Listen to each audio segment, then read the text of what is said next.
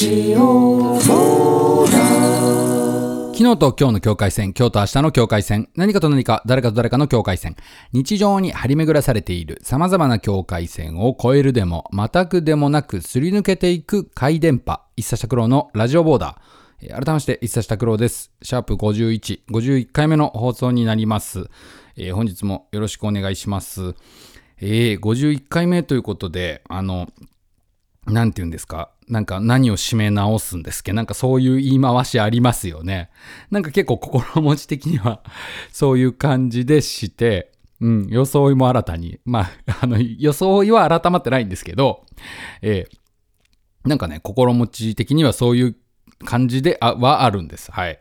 えー本日もよろしくお願いします。なんかね、今ね、あのーそれこそ最近よく聞いてる おすすめポッドキャスト番組とか、ね、先日、ポッドキャストアワードっていう日本放送さんが主催されて、そのポッドキャスト番組で、えー日本一決めるみたいなのがあって。で、いろいろこう、音声メディアコンテンツってなんかこう盛り上がってきてる感じもあるなというか、自分が普段からよく聞いてるんで、そのおすすめ番組をね、めっちゃ並べてみたんです。で、一回それで喋ってて、そしたらオープニングトークのつもりが、もうすげえ長くなっちゃって、もう爆消ししたんですけどね。その音声データをもう流す、オープニングトークなのに長いなって爆消ししたんですけどね。だから、51回目だから、自分の目標としては、えーもう少し落ち着いて話すっていう。一旦基本に立ち返るっていうね。落ち着いて話す。でこれからの目標としては、えー、大体50回ぐらいでなんか喋ろうかな、あれ喋ったらいいんじゃないかな、みたいなのは、結構、喋ったとこもあるんで、まあ、その都度思いつきで喋ってたりすることもあるんで、まあ、それのこう、精度を高めていく。思いつきの精度を高めていくみたいなとこですかね。ええええ。はい。そんなところです。50回もよろしくお願いします。あの、音声メディアコンテンツで言うと、まあ、僕が普段からよく利用してるのは、まあ、ラジコだったり、それこそ、この Spotify のアプリだったりとかするんですけど、ちょっと初めて使ってみたアプリがあって、オーディっていうね、えー、これは FM 東京さんとかがあれしてるんだったかな。オーディっていうアプリがあるんです。au DEE って書いてオーディなんですけど、このね、あのーオーディで配信されてる、住ゆき子の明日滅亡するラジオっていう 番組が爆発的に面白いんですよね。それに今、あの、ハマってます。えー、トカナ編集長、住ゆき子さん、えーそれからピグスというアイドルグループの、えープールイさん、そして、えーお笑いコンビのデニスの、えー上野幸雄さんのお三方でやられている、えー番組なんですけど、えー今23、あ、そうか、今日、ちょうど3月15日月曜日にまた最新回が配信されてますね。シャープ23、23回ぐらい配信されてるそうなんですけど、えー番組の概要は地上波で放送できないオカルト、闇社会、ドラッグ、風俗などについてトークしていく番組ですっていう趣旨の内容なんですけど、本当にね、これ喋っちゃいけないことしか 喋ってなくて、僕もあの、アーカイブ全部聞くまでもうちょっとなんですけどね、ずこれハマって聞いてて、すっげえ面白いんですよね。結構し、もう、ほぼほぼ下ネタの回とかありますけどね。あの、面白い。で、本当明日続くかもどうかもわからないから、明日滅亡するラジオっていうタイトルだったそうなんですけど、これね、おすすめですよ。面白いですよ。なので、なんか、なんかだからやっぱ、おやっぱこのアーカイブ残ってるってやっぱいいな、いいですね、やっぱね。うんうんうん。このラジオボーダーでも、えー今まで50回何の話をしたかもう全然覚えてないですけど、何の話したんだろう。タイトル見たら思い出せるんですけどね。だから、今後は、今後はっていうかこれ、なんか聞き直し、私の方にもこう、少しずつこう自分も成長していきたいなっていうところは、成長していきたいな。心にもないことみたいなとこですけどね。まあ、えーそんな感じでやっていきたいと思いますんで、よろしくお願いします。ラジオボーダー。本当やればやるほど喋るのがむずくなっていくみたいなところで、あの、自分で自分を縛ってるみたいなとこがありますけどね。えーで今日はですね、ちょっと映画について、話してみようかなと思ってるんですけど、映画についてのあれやこれや。で、なんかこのおすすめの映画なんかをこう進めていくみたいな新コーナーもちょっと横目にありながらみたいなところで、っていう感じなんですけど、まず自分の映画を見るペースっていうのはですね、めちゃくちゃ人並みですね。ほんと見るとき見るし、見ないとき見たい、見ないし、まあ、ネットフリックスだったりとか、アマゾンプライムっていうサブスクに入ってながらも、うん、まあ見るとき見るし、見ないとき見ないみたいな感じで、うん。まあ、その、パッとつけといて流し見するみたいなノリもあったりするとか、そういう感じですね。ええ。で、映画館はね、すごい好きですね。映画館が好きなのかもしれない、むしろ。なんか映画館はよく足を運びます。ちょっと最近は、それこそあの、えー、あんまり行けてないんですけど、映画館はすごく好きですね。うん、ことその東京に出てきてからは、なんかいわ、たくさんありますからね、えー、ちっちゃいとこだったり、大きいとこだったりね。その場所に行くのも楽しくて。で、いろんな映画を映画館に、えー、見に行ったりするんですけどね。やっぱりあの、大きい画面で大きい音で聞くっていうのは、うん、いいですよね。ええー。大体ね、映画を、映画館に行くときは、あの、僕は一人で見に行くことが多いですね。うん。映画はいいですよね。結こう映画の好きなところはちゃんと予定通りの時間に始まるし、あと、なんかいちいち挨拶とかしなくていい。一人で行ったらスパッと帰られちゃったりするから、そういう気楽さもあるのかもしれない。うん。あと、まあ、先週それこそていうか映画についてね、先週話そうと思ってたんです。ただその映画紹介するにあたってみたいなこと考えてたら、先週のなんか批評がどうだかんじゃっていうことの方に頭が持ってかれちゃってそれをお話ししたんですけどね。ええだから映画紹介っていうのもなかなかね、難しいとこありますけど。えーまあ、自分の趣味だったり趣向だったり、これ一人で見に行くっていう映画館に一人で行くっていうのにもちょっと通じてくるかもしれないですけど、結構ね、なんか人間性疑われちゃうような映画がやっぱ好きなところがありまして、うん。まあ、オカルトだったりホラーだったりも好きですし、結構ちょっとグロ、グロ系っていうのかな？グロ系だったりスプラッター系も、えー、ヤクザものとかね、ちょっとこう、非人道的な、えー、だったりする映画が好きなとこもあったりとかして、それこそ、結構最初の頃に話した白石浩二監督の映画について話した回が確かね、どっかでありましたよね。以前の 放送で。とか、そういう感じなんですね。だからこう、気を使って、人におす、あんまりおすすめできないような、別におすすめするような目的で見に行ってないですから、あ、これ見てと思ったチョイスした映画がたまたまそうだってるっていうのが多いんで、えー、一人で行くことが多いんですけど、はい、そんな感じですね。うん、あとは何だろうな、映画紹介にあたって。だからこの映画紹介するにあたってやややっていきたいなという趣旨はですね、だから一般的には取り上げられづらいような、そういう作品をピックアップしていけたらなと、えー、思ってます。はい。思と思ってますっていうか 自分がチョイスするのがそうなんで、そういう映画を、えー、なかなか取り上げられづらい、えー、こう、スイートスポットにはまるような映画。ただ一つ言えるのは、もうめっちゃ面白いと僕は思ってるやつしか話さないですから はい。そんな感じでお願いします。行ってみましょう。一冊拓郎の極視的映画紹介、カッコ仮。はい。えー、カッコ仮とさせてもらってるのはですね、なんかもうちょっと冴えたコーナー名思いつきたいなっていうのと、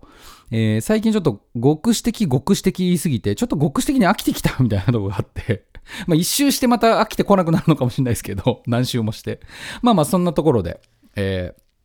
ー、やってみたいと思います。一冊拓郎の極視的映画紹介。本日ご紹介する作品はこちらです。怪怪怪怪物。こちらはですね、2017年公開の台湾映画になります。はい、監督が、えー、ギデンズコウさん。えー、こちらですね、ネットフリックスでも見れますので、そちらのネットフリックスの作品紹介を、えー、ちょっと引用させてもらいますね。クラスのいじめっ子たちと共に怪物を捕獲した高校生。一緒に拷問をま加えて楽しむ彼らは怪物の過去、そしてその姉が迫ってきていることをまだ知らない。というネットフリックスの、えー作品紹介なんですけど、ちょっとこれをね、あの僕もうまく紹介できるかわからん、全然わからないんで、もうパッションのみでちょっと、えー、バーっと喋ってみようと思うんですけど、で、これ先週お話ししようと思ってたんで、ちょっと見てから2週間経ってるので、ちょっとね、抜けてる、自分の頭の中から抜けてるとこもありながら、ちょっとパッションのみで、もしかしたらちょっとネタバレ的なこともあるかもしん、ネタバレめちゃめちゃしちゃうかもしれないですけど、まあネタバレしても、えー面白いと僕は思うんで、まあ自分が見た感想主観であのお話できたらなと思うんですけど、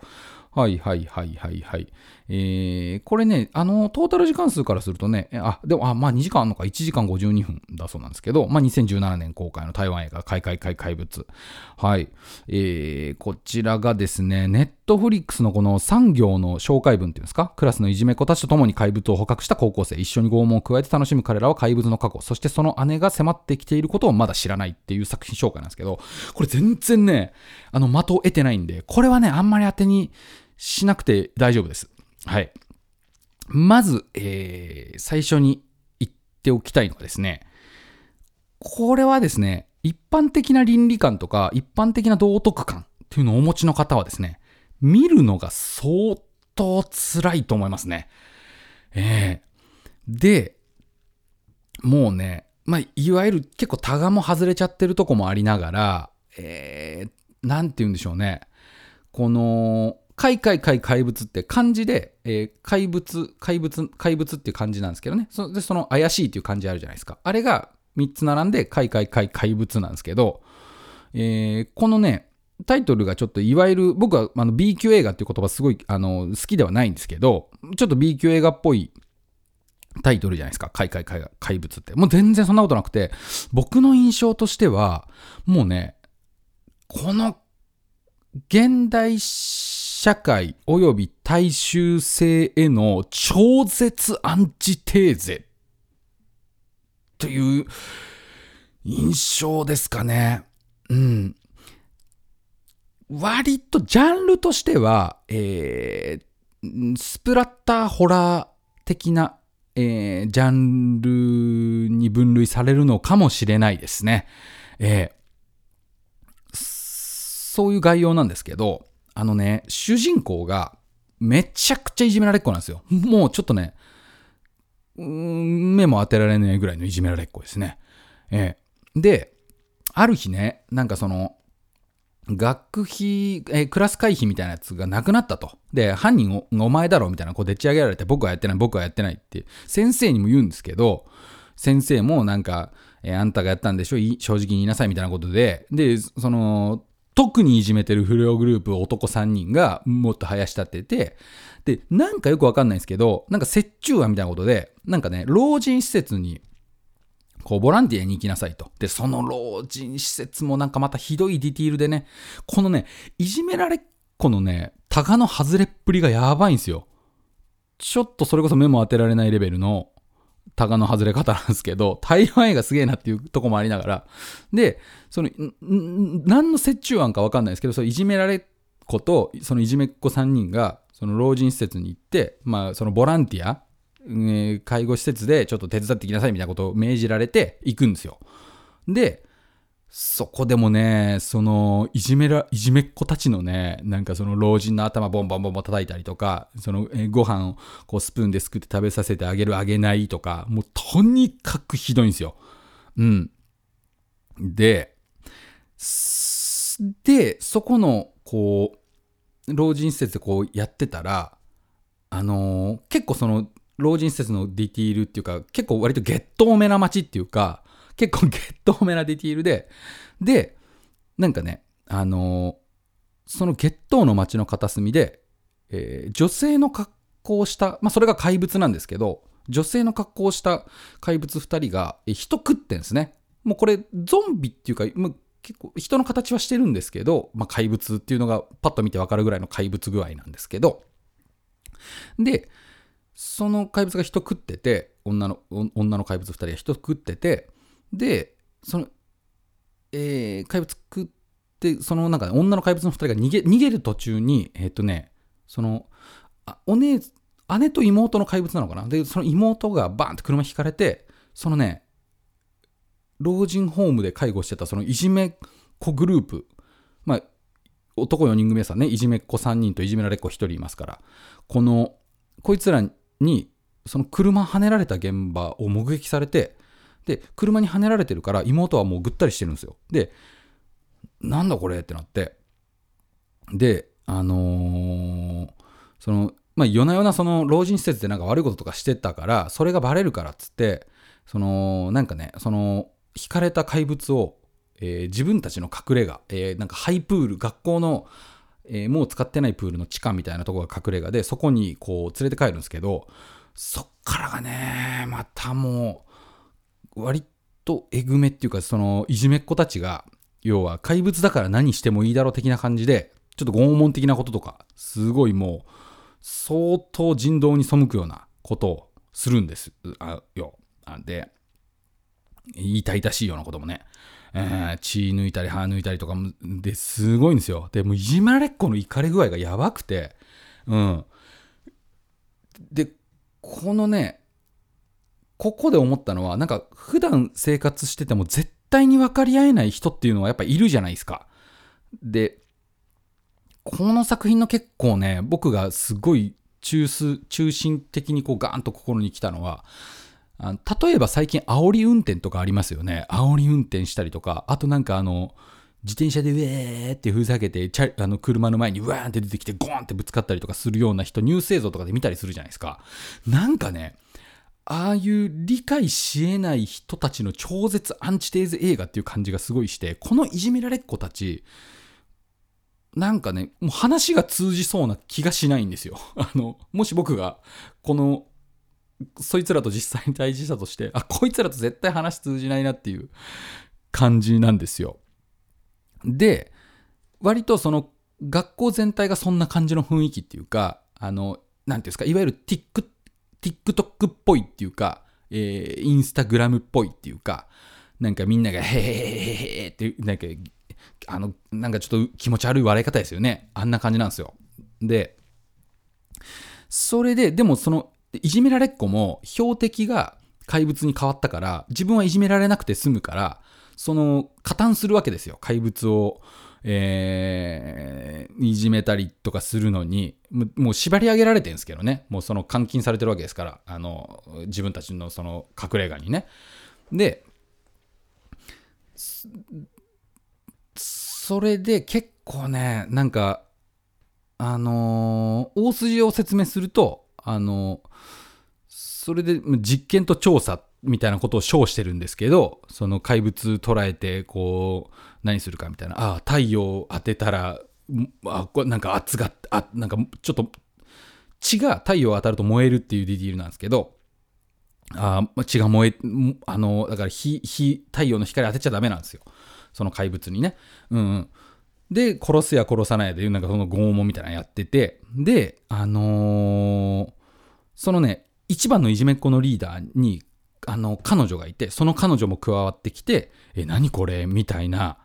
感じもありながら、ただその妹が連れ去られたわけですから、お姉さんは、あのー妹探してるんですけど、その手がかりがないんですよね。うん。で、でも探してるんですよ。で、ある時、そのお姉さんの怪物が、なんかね、テレビから流れてきたニュース映像。それもね、あのいじめっ子たちが発端となって起こす事件のニュース映像が流れてくるんですけど、そのニュース映像を、えお姉さんの怪物がたまたま、なんか襲ってる家かなんかのテレビ画面で見かけて、ここだ、ここに妹いるっていう風に気づいて、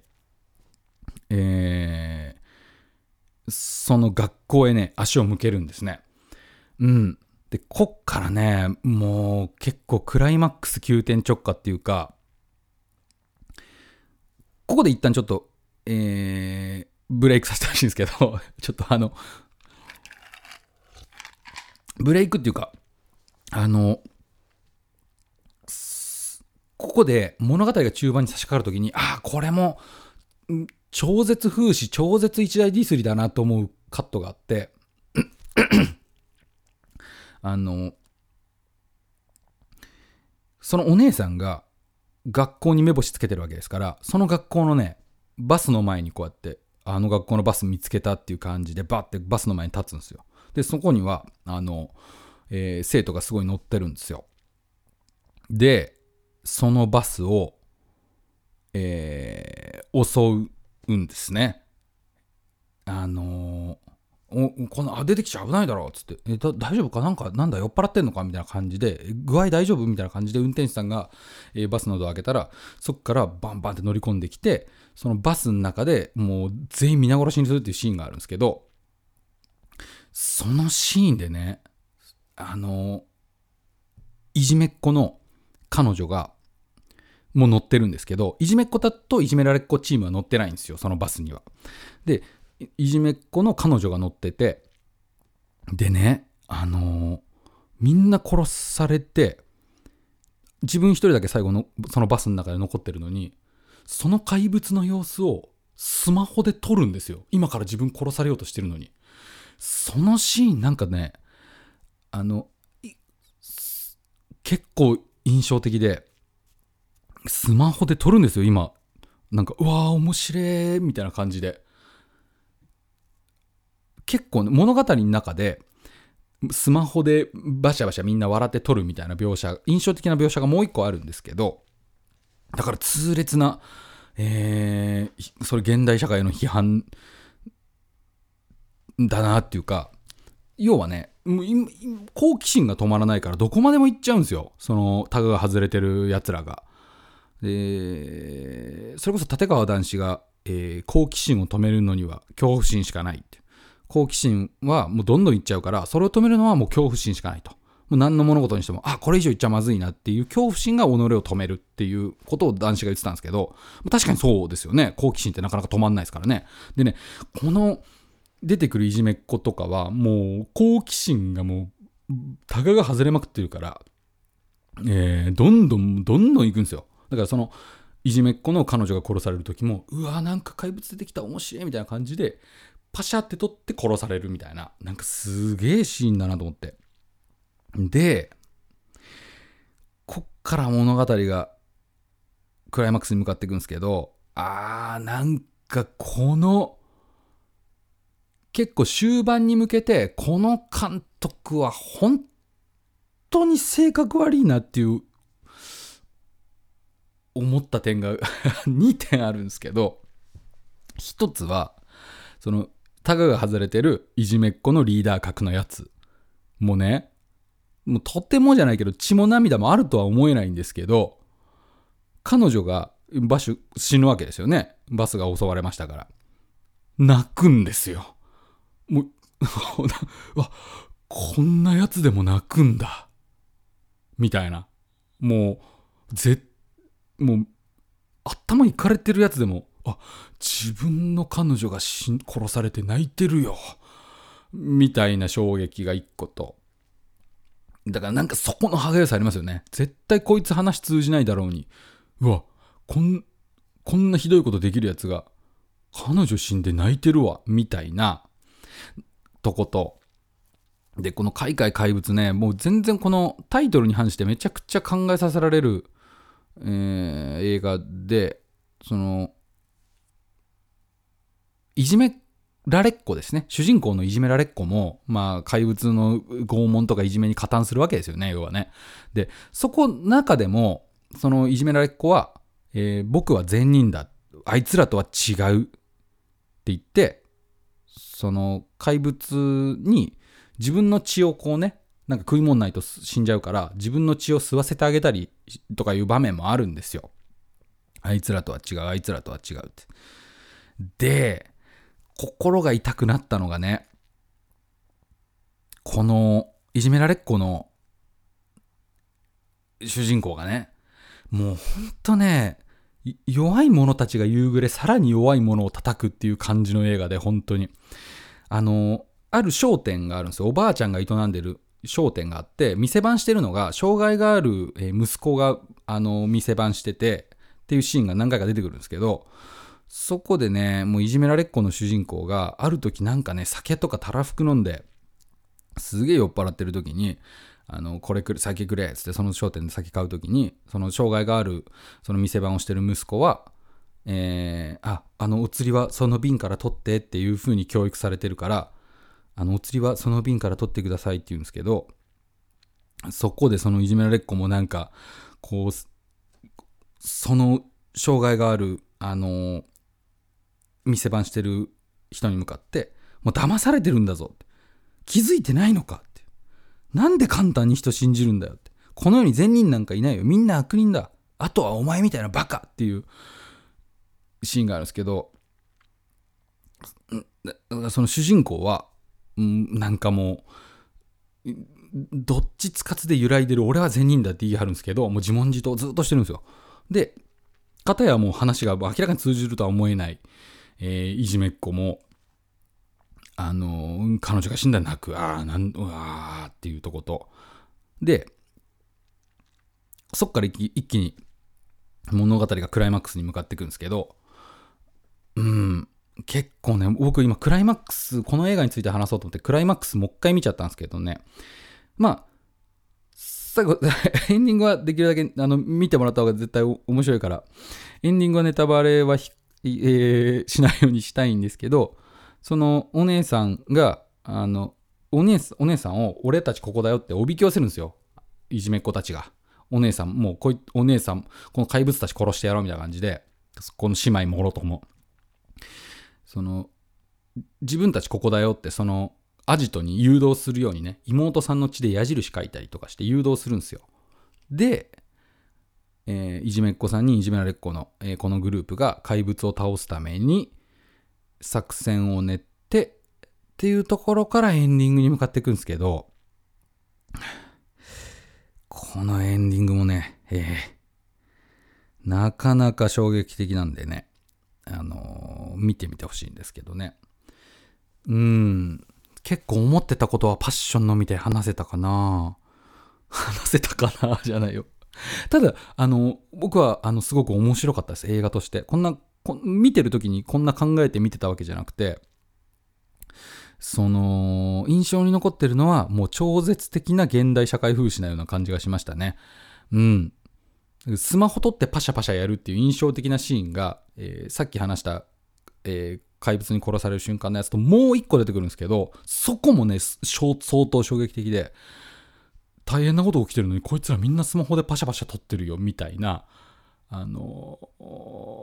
話の通じなさっていうか。だから、これを見て、そんなこと思いましたね。あの、あ日常的に話通じない人って確かに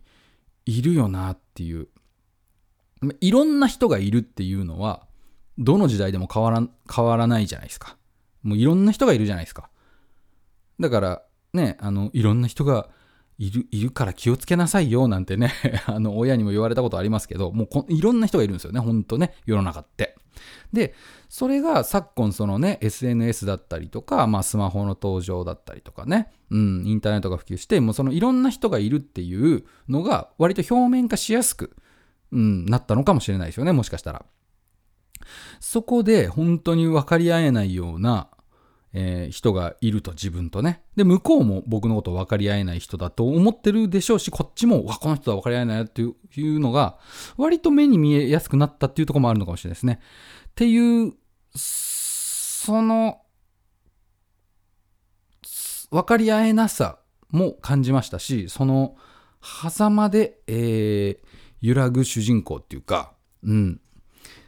そういうようなことを感じました。うん。弱い者たちは、弱い者たちが 夕暮れ、さらに弱い者を叩く映画ではありますし、まあ、スプラッターホラー的なジャンルなんで、ちょっとね、グロが苦手な方は、えーもしかしたらあれかもしれないですね。たただ、その、ドンちゃんはチーブシューとかいうやつではないです。えー単純に、えー僕はめちゃくちゃ面白かったです。うん。で、あと、あれ今、僕はめちゃくちゃ面白かったですって言ってる最中に言いたいことパッと思いついたの忘れちゃった。えー、っとね、あ、あの、あ、この監督性格悪いなと思ったのことを2点あげようと思ったら、あの、2点あげきれてなかったんで、それをあの最後に。えー一つは、えーその、あ、話が通じないような、あの、本当に気違いみたいな、いじめっ子。でも、あの彼女が死んだら泣いてるよっていう、その描写と、もう一個、この監督性格悪いなと思ったのが、その、そんだけひどいことができるいじめら、いじめっ子。まあ、最終的には、まあ、怪物に殺されるんですけど、もうね、ここまで、こいつ、ひでえやつだなって思わされてるのに、そのいじめっ子が死ぬ瞬間を見せてくれないんですよ。うん、怪物に殺されるんですけど、その瞬間は見えないんですよね。そこでこの監督、本当にこっちのそのリスナー側っていうか見てる側にさえこのある種の解放解放感と言ったら変ですけどそんな悪いやつだったら退治されてほしいじゃないですか、えー、そこさえもこう見せてくれないのかという あのそういうとこですかね、えー、パッションのみでちょっと言ってみましたけど。はい。えー、あのー、悪悪の経典悪の経典が見れた方は、えー、見れるぐらいの感じの、えー、スプラッタ具合ではあるかもしれません。はい。えー、よかったら、えー、見てみてください。えー、2017年公開、ギデンズ公監督、えー、怪怪怪怪物のご紹介でした。